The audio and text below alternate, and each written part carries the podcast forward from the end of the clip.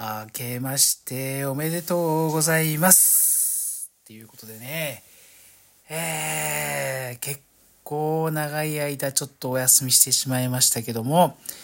えー、荒毛エイウォン分業、ね、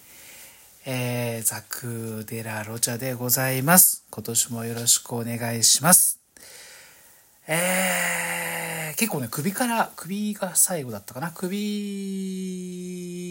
をアップしてて、多分そのまま、えー、年明けまでね、えー、6週間ぐらいかな？6週ぐらい、ちょっとお休みしてしまいましたけれども、えー、何をしていたかというとですね、まあ、仕事が忙しかった。ね。仕事が、忙しいんですよね。それはもうあの、なんていうかね、あの、超超超零細企業の経営者としてはですね、あ、あの売り上げを上げるためにまあもう必死にちょっとやんなきゃいけなかったなっていうのもあるし、ちょっとね、あの、この辺はね、えー、あれなんですけども、ちょっとね、昨今のこの、なんていうのかな、映画批評、ね、あるいは僕も今やってるけども、このポッドキャストでね映画について語るあるいは YouTube でやってらっしゃる方もいる。うーなんかねちょっとあんま面白くないなって思うようなちょっと気持ちにもなってしまっていてまあねあのこれいろんなお考えがあるからね。これ僕のポッドキャストはあのなんていうのかな。あの映画ファンあるいはシネフィルと言われた方のね多分95%の人とはちょっと違う考えでやってるポッドキャストなんでね、まあ、多分お聞きになってらっしゃる方はなんとなくわかるんじゃないかなと思うんだけれども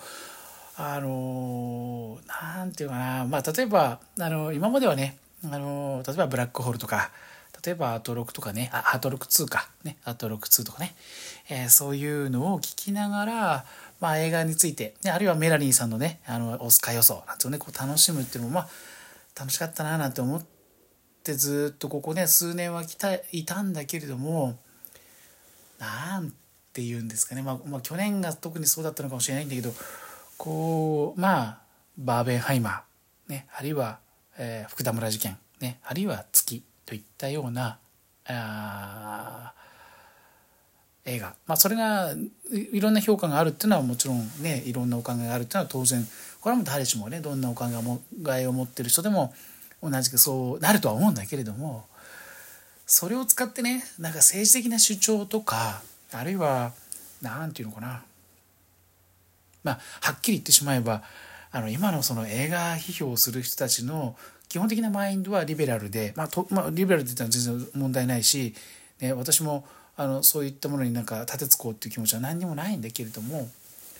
そこにねやっぱりあのこれ特に僕町山さん大好きなんだけども町山さんのその映画紹介すごく僕ねあの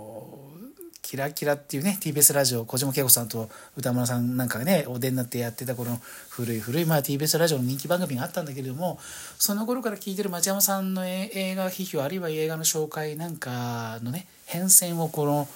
まあこの長らくもうね2004年とかからこうラジオ聞いてた身としては、まあ、ちょうど20年経ってみるとあのその中に政治的なポリティカルな、ね、そういったものがゆっくりとこう挟み込まれていく。あるいはもうあの誤解を恐れずに言えば今の歌丸さんもそうですね。完全に僕はそうだと思うんだけど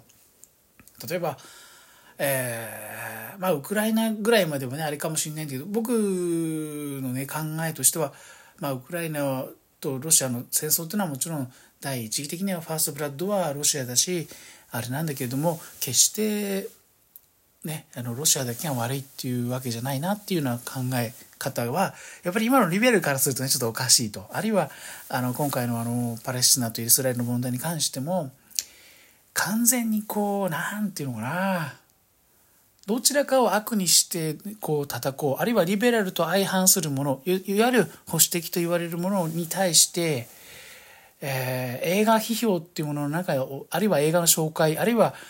あの映画の引用を使ってねスッとそれをこう入れてくるような瞬間があるんですよね。それすごい嫌だなってすごい思ったりもしてあるいはこの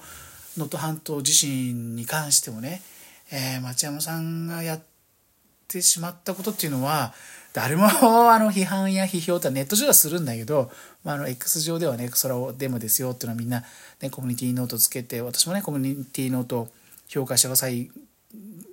アカウントなので一応そういうのを見てねこれはちょっと町山さんは大好きだけれども映画批評は大好きだけどもやってることはこれちょっとダメなんじゃないかって思うようなところでね。やっぱり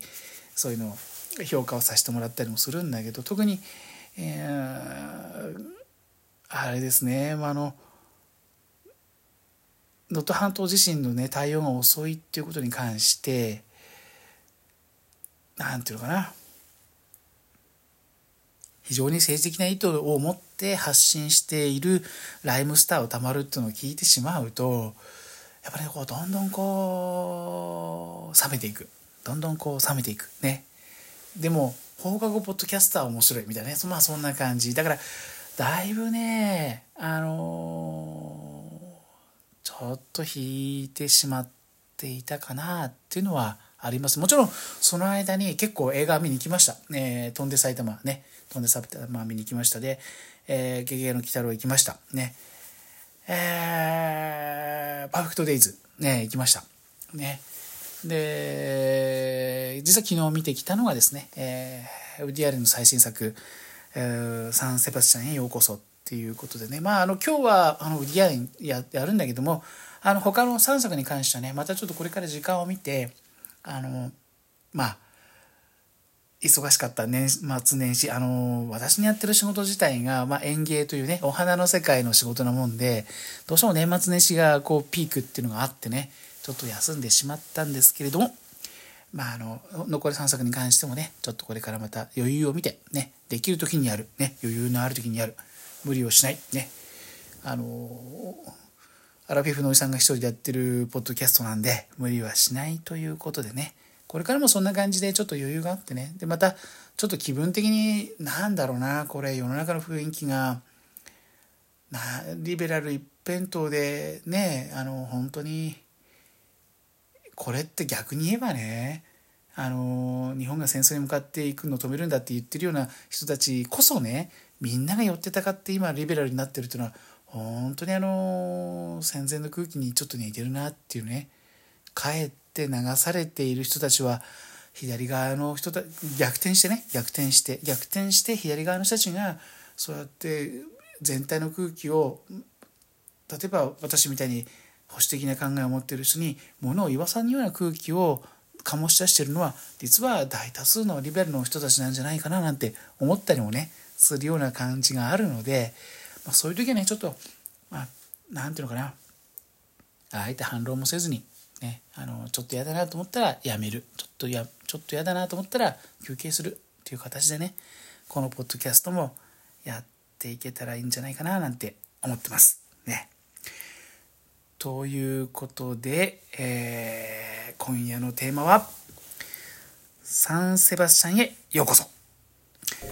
えー、日曜深夜にこんばんは。この番組はえー、アニメ、ラジオ、ゲームにゲスト、映画に音楽、文芸に企業なんか、企業農業なんかをフィールドに、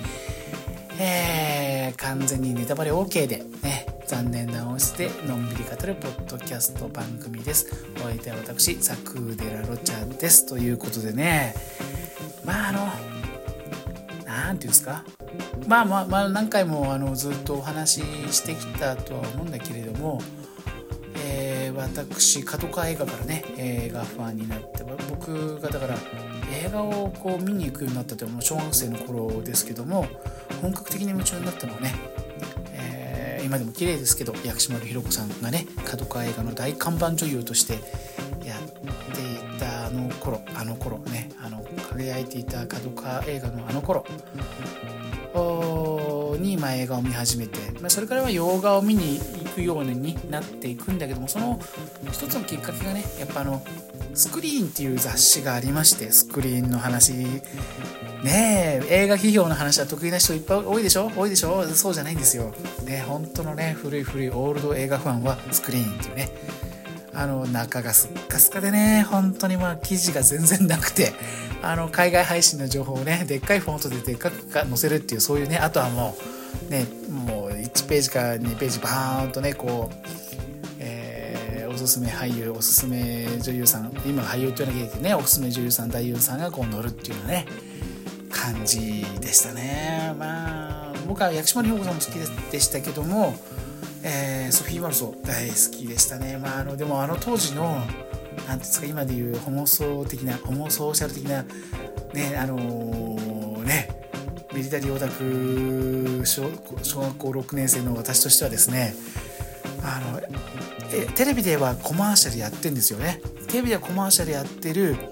そのすごい綺麗な女の子が出てるその「ラブーム」っていう映画の宣伝がこうコマーシャルで流れてるんだけど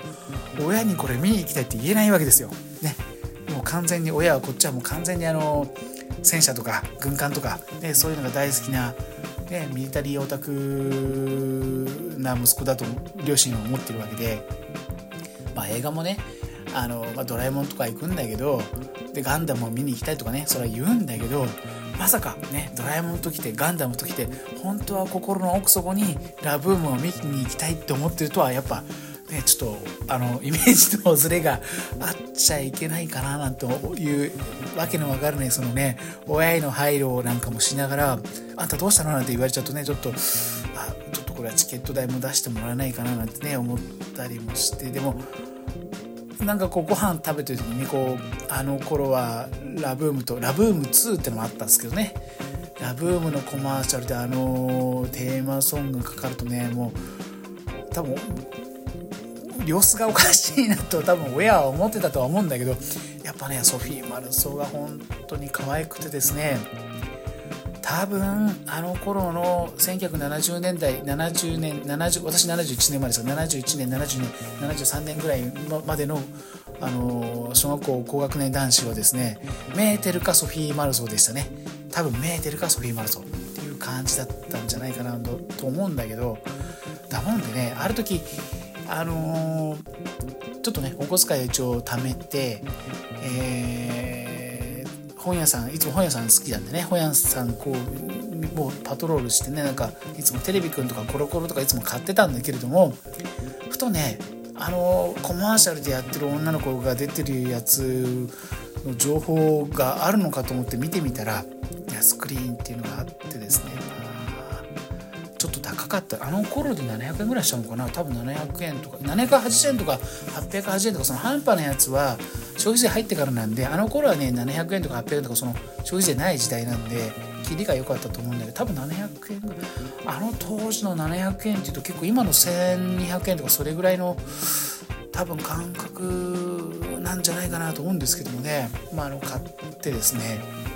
まああのソフィー・マルソその時はもうラブームからちょっと何年か経ったあの最新のね、えー、まあそのページ自体が、まあ、ブロマイドって言うとあれなんだけど、まあ、A4 のねそのこうあのショットが、まあ、ポスターちっちゃなちっちゃなポスター代わりというかいう形になっていてで文房具屋さんでねこう中にこう今のその A4 のあのねえっ、ー、と書類入れるやつじゃなくてプラスチックでできて中にねこう1枚か2枚こう A4 の紙が入るようなやつが売っていてその中にね、えー、こっそりねソフィー・マルソーと薬師丸ひろ子ね入れて学校へ持って行ってましたね。まあ周りはあれだったんですけどあのそんなのやってる人いなかったけども、まあ、どうしてもねソフィー・マルソーってそのフランス人フランス人のあの綺麗な子は何なのかっていうねそういう思いからね画を見たりしてましたね。そっからまあ中学ぐらいになって、まああのまあ、東京かける少女、ね、あるいはえー、薬師丸標高 W の悲劇なんかこうね一人でこう横浜まで見に行ったりもしてね。で初日にねなんかこう初日に行くんだなんつってね初日に行くんだってどうしちゃったのかしらこの子って感じで親は思ってたと思うんですけどもあの気まぐれんがね歌ってた海岸のところからですね、えー、横浜のね馬車道ってとこあるんですけどそこが今はもうないかな。あの当時はあの横浜というとまあ駅周りも映画館はあったはあったんだけど基本的にはあの館内っつってね、あの公園がある方港の方に行く手前の馬車道のところに、映画館があって、えー、その手前にもねオデオンっていうのがあってね、横浜市民の人はあれかもしれないですけどね、まあ、そんな話。ねそうそんな話をねあのピーコさんとねたまたまあの僕のやってるあの民宿やって今は休業してますけどやってた民宿にねピーコさん来てテレビの撮影で来てくれた時にピーコさんとその話したりしてね随分盛り上がったななんて話ことがありましたけどもまあそこへ、えー、里見八犬伝とかねそういうのをこう見に行くっていうのが、僕が小学校6年生からそうですね高校生ぐらいまでの間のもう本当に月に1回か2回ぐらいは映画見に行くっていうねちょっともう泣きなしのお金だけどもまああのバイトしたりとかねして見に行くような感じでした。でその中で、まあ、スクリーン買ってるとね、まあ、いろんな映画情報が載っていてでまあアカデミー賞とかねあの当時は今よりももっと権威があったんじゃないかなと思うんだけれどもまあ、ウッディ・アレン、ね、ウッディ・アレンという人が今すごいんだとこう書いてあるわけですよね。でウッディ・アレンのやつをこうリバイバルなんかも随分あの今と違って何ていうのかなあの劇場に何ていうのかな決定権みたいなのを持ってる人がちゃんと力があってこれはいい映画だからやんなきゃいけない、まあ、名画座もいっぱいありましたしで、えー、ちょっとタイムラグがあったんだけれどもえー、キマグレンが歌っていた海岸のある僕の町からね隣にあのテアトル鎌倉っていうね、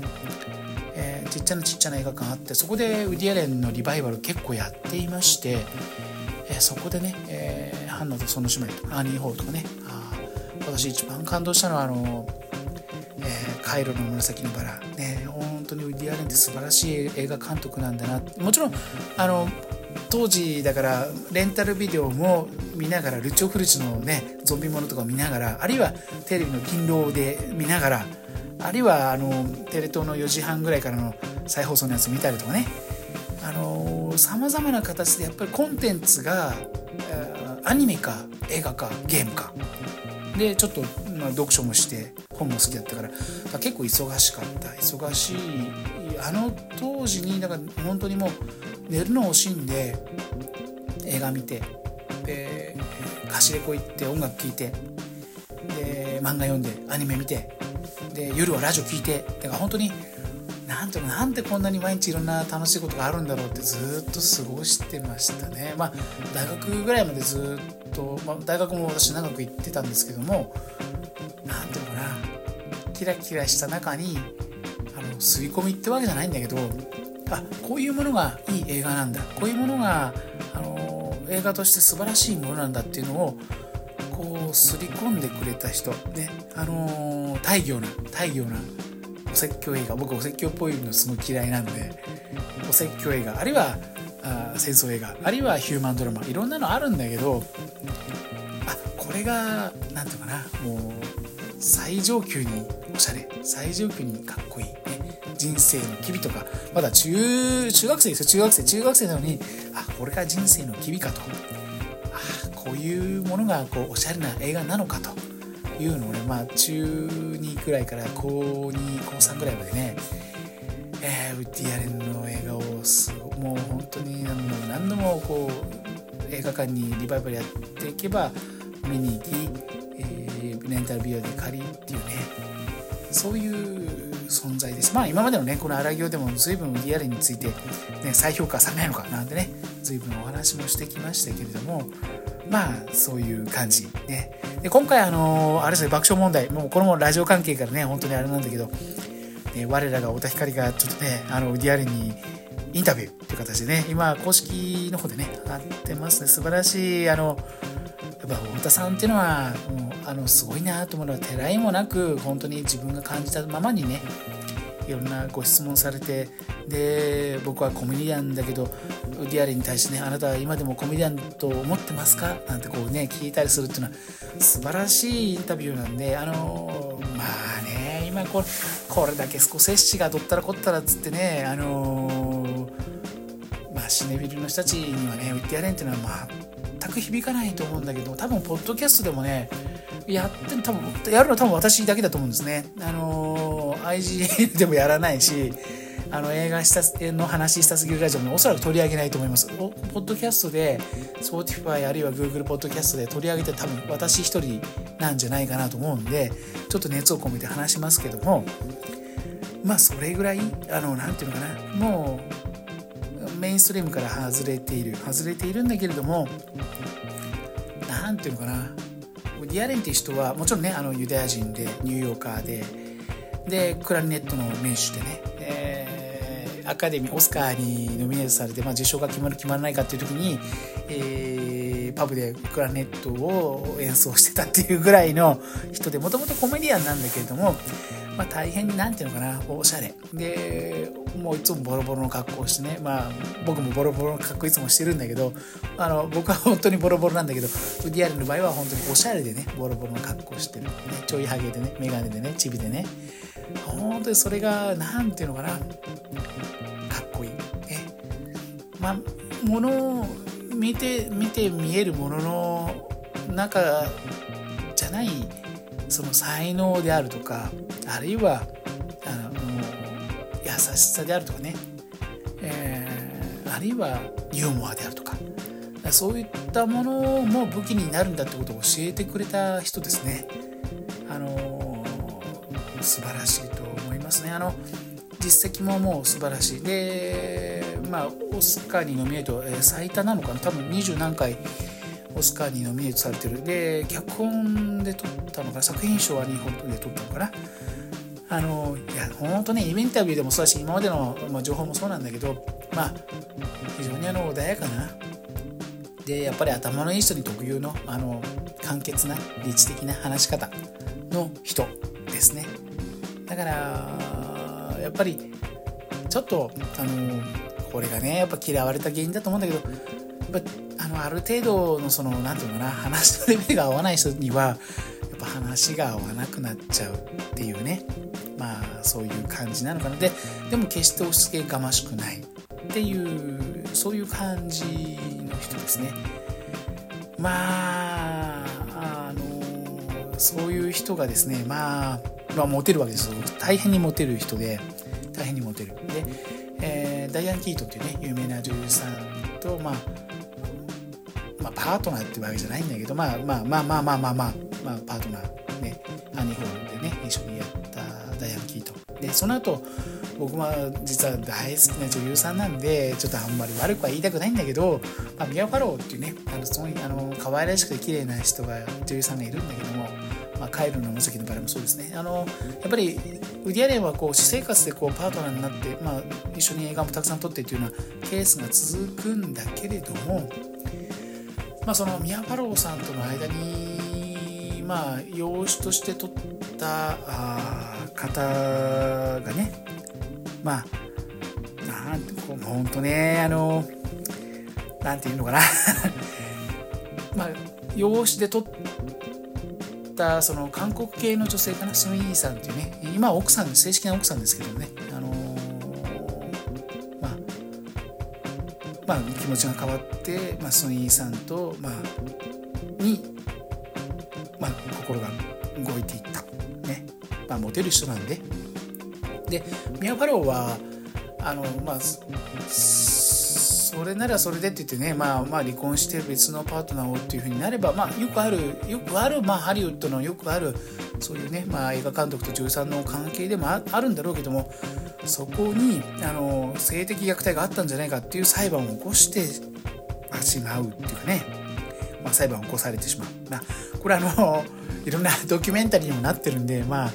まあご覧になりたい方は、うん、どうぞって感じではあるんだけども別に性的虐待があったとかねあるいはあのまあ不倫とかそのあれっていうのはちょっといびつな関係ではあったかもしれないけれども何か大きな犯罪をしたわけじゃないと僕はあの思ってます。今のね今見聞きした感じで入れてる状態。でミア・ファロのことも悪く言いたくないですよね。あの本当にあの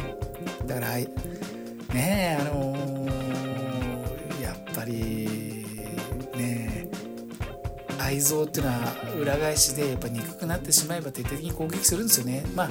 そういった裁判を起こされ、まあ、そのアメリカの中でそういったそのセクションなセクシャルな問題を起こしてしまうとやっぱり社会的な立場っていうのはやっぱりもう本当ゼロになってしまうというかだからほとんど今ここ最近のウディアレの作品はもうみんな舞台が EU っていう形になっている。まあニューヨーカーなんだけどね。だからその辺があの今回のこのあのサンセバスチャンへようこそにもよく出ていて、えー、ていうのかな。でも御年88歳で、まあ、ほぼ1年か1年半に1作素晴らしい作品を撮り続けるっていうのは、ま、すごいことだと思うんですよね。で何ていうのかなあの まああの暴走族がねいろんな人を皆殺しにしてそれをねあのマットマックスが退治するみたいなそういうんじゃないでしょみんなあの対策映画でもないしあるいはねあの現実の問題あるいは成績の問題を取り上げて商業的に成功する。これはキーワードですね、えー、現実的な問題を取り上げて商業的に成功する。映画っていうものを目指してるわけじゃないんですよね。誰かを敵にしてこうだってあの負の力で映画というものを完成させていくタイプの作家じゃないんですよ。だから好きなんです。僕少し嫌いなのはそうそういうとこでウッディアレンが大好きなのは辛いこともあるよね。うまくいかないよね。でもまあ頑張ろうよっていうこのスマートさこの知性このユーモア。それがまあ、あの95%のそのアトロク聞いたりとかブラックホール見てる人たちとは相入れない相入れないこの遮奪っていうとあれなんだけど肩の力のいた、えー、まさに南海ホークスにいた西川のような南東派のような素晴らしいこのねスローカーブで、え、ストライクカウントを取っていくような本当にね見事としか言いようのない。あこれが職人でこれが天才でこの脚本があるからこの素晴らしい映画があるんだというようなこれがやっぱり何て言うのかな。あの好きな人にはねあの大多数の映画ファンには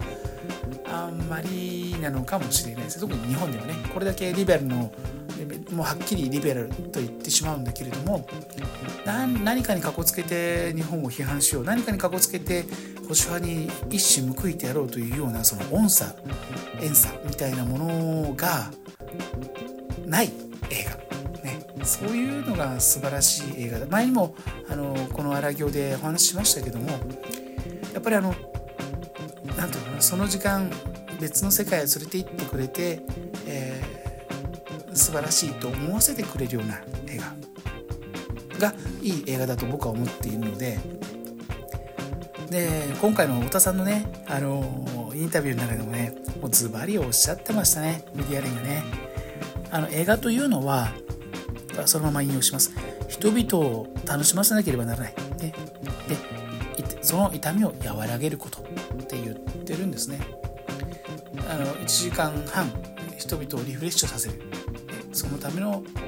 道具が映画であると、ね、言っている。もう本当にまああの別に涙を流して感動もしないけどもう本当に、まあ、最高だな最高だなって思える88歳のおじいちゃんこういう風になりですね。本当にボロボロの格好してオスカーの授賞式に授賞式に行かずにねあの飲んだくれてクラリネット吹いてるっていうそういう生き方が本当にかっこいい。本当にかっこいい。あの拳を振り上げてこの映画ではこうなってる。映画が全て現実とリンクしてるわけでもないのにこの映画ではこうなっている。なぜ君たちはダメなんだ？あるいはなぜ日本人はこうなんだ？あるいはなぜお前らはダメなんだと言い放つようなそういうことで自分は上だがお前らは下だというようなこういう映画批評とかあるいは映画の感想を言い募って映画を語るっていうこととは真逆の全く正反対の映画がこの、えー、サンセバスチャンへようこそっていうことになる。何も起こらないですね。あの映画広報の妻とあるいはかつて映画を大学で教えていた、え小説家あるいはあの小説を一回もまだ完成させてないんだけど何もなしていないんだけれども、まあ、インテリである夫モート、ね、でその広報の仕事をしている妻スーが、えスペインのあの映画祭へ行ってどうなるのかっていうただそれだけの話ただそれだけの話。ただその中にはその現実的にはねもう2人の関係は終わっていてでまあスーそのね映画候補をしている妻であるスーは新進気鋭のまさに今言った通り現実を取り上げて商業的に成功する映画を撮っている監督なんです。これはね本当にすごい切れ味鋭いもうウディアレの本当すごい鋭いショートアッパーだなと思いましたね。今のまあまあオッペンハイマーであるとかあるいはバービーであるとかあるいは日本で言えば福田村事件であるとかえー、いちこですか、ね、日本の戸籍制度はなぜなくさないんだみたいなことをライムスター歌丸は言ってたけれどもあのねそういうことですね。だからその何かが悪である悪であるかどうかっていうのは映画だからフィクションが入っていて映画は常にあるいは文学は常にあるいは音楽は常に嘘が含まれているんだけれどもそれと現実をごっちゃにして誰かを叩くあるいはその留飲を下げさせるために、えー、地獄を集めて、えー、まあツイッター的に言えばインプレッションを稼ぐようなあるいは映画で言うんだったらまあバズらせるようなそういう手法をとっている監督がこのフィリップってことになってる、ね、そのフィリップと、えー、広報の仕事をしているそのモートの妻であるスーが不倫関係にあると。ね。でそれを知っているんだけどもそれを知っているんだけどもモートは別に何もしようとはしないんですね。あのまあ心苦しいとは思いながらもでも心のどこかではこれはあの最後までそういう感じなんだけども結婚しないんですね。寝取られてしまっている男の悲哀みたいなものを滑稽でもなく悲劇でもなく普通のことだよとして受け入れる男を描いてるんですね。大変に21世紀的だなと思いました、ね、あのまあそのスペインのねサンセバスチャン美しい風景を撮りながらまあ、そこで、まあ、本当にひょんなことから、まあ、スペイン人の、まあ、医師である、まあ、ジョー、ね、ジョー・ロハスに、えー、妹が出会うわけですね。で、まあ、自分の妻は新進気鋭のまさにそのねあの現実を取り上げて商業的な成功を収めようとしているフィリップと不倫をしていると。でもだからとしてその代替としてその出会ったジョーと、まあ、恋仲に落ちる、ね、誰でもいいから恋仲に落ちるっていうわけでもないんですね。それはやっぱりあのウディ・アレンの本当に繊細で誠実なその描き方で同じような状況に陥っているジョーと同じような状況に陥っているモートの何て言うのかな寝取られてしまってる者同士の友情みたいなものを描いてそれはでも最終的には恋に発展するかな？あるいはしないかなというところで終わる。ね、映画の中でその最後あのクライマックスというか終盤の終盤ではまあスーはもう離婚を切り出すわけですね。モードに主人公モードに離婚を切り出す、ね、離婚を切り出していくんだけれどもでも月光しないんですね。でそれはジョーという存在があったからというわけではなくて、えー、確かに僕たちの関係は終わっていたと。ね。でどうするかはあれだっていうんだあれまあ責めもしないんだよね。でそれは大変に21世紀的なその夫婦関係の終わりあるいは男女関係の終わりあるいはジェンダーといったらちょっと大げさになってしまうんだけれどもあのー、作中描かれるモテない男主人公のモートっていうものがねあまりにももう何て言うのかな型にはまりすぎていて周りからねモテない男モテない男ってねインタリブっている話が大げさである。あるいは映画の引用でしか物事をね表現できないというふうに思われているモートがそれでもねあの滑稽でも悲劇でもない。俺はそうじゃないんだよ。強がりでもなくねじゃあしょうがないか。ってこう諦めてるわけでもなくもしかしたらその出会ったスペイン人の美しい女性である医師ジョーとね恋に発展するかもしれないっていう余韻を残しながら終わるんですね。これがね本当にだから最後希望があるというか薄い薄い1%のしかない希望だとは言ってたけどもそのそのこの単純な単純なでもあの人間の本当に根源的な、まあ、いつも繰り返されるしょうもない話の中に新しいその何て言うかな婚姻関係が破綻したからって別に不幸せでもないし、ね、新しい人生をお互いに歩めばそれでいいじゃないかっていうね、まあ、そのその心の動きを丁寧に丁寧にあの過去の映画の引用を使って描いてですね。でこれが二重のその何て言うのかなあの皮肉になっている。本人は元主人公元っていうのはかつて映画を教えていた学生たちにね教えていた。でクラシックな映画っていうものが全てなんだとね。でそこではあのハッカーに分のうちのフェリーニとか、えー、ルルーシュの男と女、ゴダールとかねあるいはトリトリホありまあそういったものが出てくる。であのー、皆殺しの天使のシーンをそのまま使ったようなってねウディアレンは言ってたけどもえー、ルイス・ブリエルの「皆殺しの天使の」そのパロディというかね、まあ、オマージュっていうのかな。そういったシーンが、あのー、全て引用の部分はモノクロになっていて過去のクラシック映画からの引用はモノクロになっていてでそれをこうモートの心のね動きとともにこうやって表してはいくんだけれどもいくんだけれどもまさにこれがまさにこれがね、アートとしての映画っていうものがね現実を取り上げて商業的に成功する今の映画と違うんだっていう対比ではあるんだけどもうそれは古いんだよ、ね、そうじゃないんだよ、ね、そういうスノップなもの。ねあのー、このオマージュがこうだから何点だっていうねそういったものはもう今の映画ではないんだっていうことをウディ・アレンが理解してるっていう表現なんですよね。これは大変に巧みで。まあやるなっていう感じですね。まあ、88歳にして過去の映画の引用がね、じゃあ何何個この映画の引用を入れたからこの映画は何点だなんていう話じゃないんだと。今の観客にとってそれが、それが、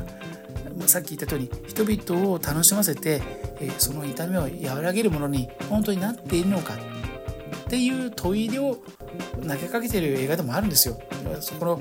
映画っていうものをね評価してあのーオスカーはどうだこうだってやってる人たちにじゃあこれだけの映画の引用をしてこの映画を君たちは評価するんですかっていう問いでもあるんです。すごいこの何ていうのかな。シニカルというか。でもあの毒気はあるんだけどどこかユーモアがあるも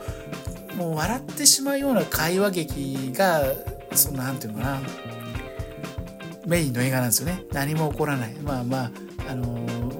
破綻していた夫婦がダブル不倫になるかならないかというような話なんだけれども全然生々しくもないしあのー、ね性愛的なそういうものがあってどうだっていうのもない。もうもう人生晩年ですからね。もうもうとも普通も人生晩年なんだけれども、まあ、それをねものすごくこうパーフェクトデイズみたいにこう物悲しくもう取らない。あくまでも現実なんだけどどこか明るく希望を持たせてそれを取る。このニュアンスはもうずっと僕が映画を見始めて VTR の映画を見てきて変わらないこのスタンスこの変わらないもう老舗の味、ね、変わらないあそこの煮込みなんですよ。でホッピーとこの煮込みってねもう変わらないもうここ来たらこれが美味しいっていうねそういう感じ。これをやれるっていうのは素晴らしいなと思いましたね。でその中にもやっぱりあのーうんちくを語ってねもうみんなに煙たがられる場面の中にまああのね影武者と忠臣蔵をね日本映画の話をしてみてみんなが一気にどっちらけるっていうようなシーンも入ってたりとかまあ映画好きは映画好きでね、まあ、それを見ればあれなんだけれども今のその映画評論というか映画シネフィルの人たちに過去の作品を旅行してそれを自分が知っているから何点だっていう観点でしかものを見れないのかお前って突きつけてる映画でもあるんですね。そうじゃないんだと。人間の心の機微がこのモートの心の動きがもう終わってしまってる夫婦関係を断ち切って彼女を解放してあげること、ね、で新しく出会ったそのスペイン人のジョーが、えー、ニューヨークに来てくれるかどうかっていうね一つの賭けを最後に、えー、サイコロを振って終わるんだっていうこの感じまあ本当によくこんなおしゃれで素敵な映画を撮るなっていう感じですね。まあ何て言うかな。誰かを攻撃しなきゃ映画じゃない。ってみんな思ってしまってる、ね、それは MCU だって、ね、あのヴィランが出てきて最後みんなでねアッセンブルってみんな倒すわけでしょ。そうじゃなくてあるいはあのバービーだってね音が悪いんだっつってね総攻撃してるけど私たちもそんなにねまあそんなことないよっていうような映画かもしれない。オッペンハイマーはね別に日本人殺すのが何しとかっていう映画じゃなくてこの人はこの人の苦悩があるんだねっていう。でもどこかに敵を作ってその話題の中で映画を評価させるっていうものじゃない。全然ベクトルが違うんですよね。そんな映画見て90分見てリフレッシュできるのかっていう話なんですよ。だから「飛んで埼玉」が素晴らしいのはだから人を楽しませようとしてる、ね、マッドハイジが素晴らしいのは本当にくだらなくてバカだけどもうどうしようもない映画だけどでも見てこれ楽しいでしょ。面白いでしょってこうやってくれる。でやっぱり A24 っていうのはそういうのあるんですよね。やっぱンターテインメントとしてね興行としてこれが面白いものだね。それ微妙にねやっぱりあのいろんなまあエベもそうだしまああのヘリタティとかね今度あの某ソリテルもそれ楽しみにしてるんだけどやっぱりその時間の間楽しんでもらえるっていうねドキュメンタリーでもなければ告発でもないし政治的プロパガンダでもない、ね、映画は映画なんだ、ね、クラシックなものも素晴らしいけれどもそれを知ってるから映画が楽しめるんじゃなくて知らなかったら楽しめないんではなくて今これを見に来てくれた人にその90分なら90分 VTR が言っている人々を楽しませ、ね、痛みを和らげるものが映画なんだれをやっぱりやってるとこにはやっぱみんな見に行ってんじゃないですかねやっぱね。だからウディアレンも再評価ね、まあ、この、まあ、性的なスキャンダルの問題がどう落ち着くかっていうのは落ち着かないのかもしれないんだけれどもまたね再評価みたいなのがきっとある、ね、あってほしい、ね、でそこに太田さんが、ね、インタビューしてこうやってやってくれるっていうのも素晴らしい。やっぱりああこの人もっと優しい人なんだなと思うしね。あのこういうのってねなんていうのかな。粋っていう粋って簡単に使っちゃいけないですね。あのでもやっぱり粋ってのはこういうものなんじゃないかなって。ああと思いましたね。まあまああのやってる映画館数も少ないしで僕が見に行った映画館でもねもう本当にもう俺僕はこのウディアレンが好きやねってもうあれなんだけどずっとね隣の女性にこう語って映画中に喋んねお前って思いながら一番ウディアレンから遠い人がウディアレン一生懸命評価したがるっていうねそういう風に使われがちな人でもあるんだけど映画見てる時は喋んねよってもうよっぽど言ってやろうかなと思ったんだけど、まあ、そういった人もね気がちではあるんだけど名前とねまた別に本当にあのそういった何て言うのかなおしゃれっていうとあれなんだけど遮奪に。あのこういったものを見てああいいなって思える映画の見方をしたいし、えあのこれが賞レースがこれがどったらこったらだとかね興行収入が何億円ならどったらこったらとかねそうじゃなくてあこれ見て面白かったなって思ったらそれはもう DRA の勝ちなんだと、ね、僕はそういうふうに映画を見たいななんてえー、残り3本はね、またちょっと時間を見ながらやってみたいなと思います。ね、今日は誰も語らないであろう映画をやってみました。ね、僕の大好きで敬愛するウディアリの最新作、えー、サン・セバスチャンへようこそでした。また来週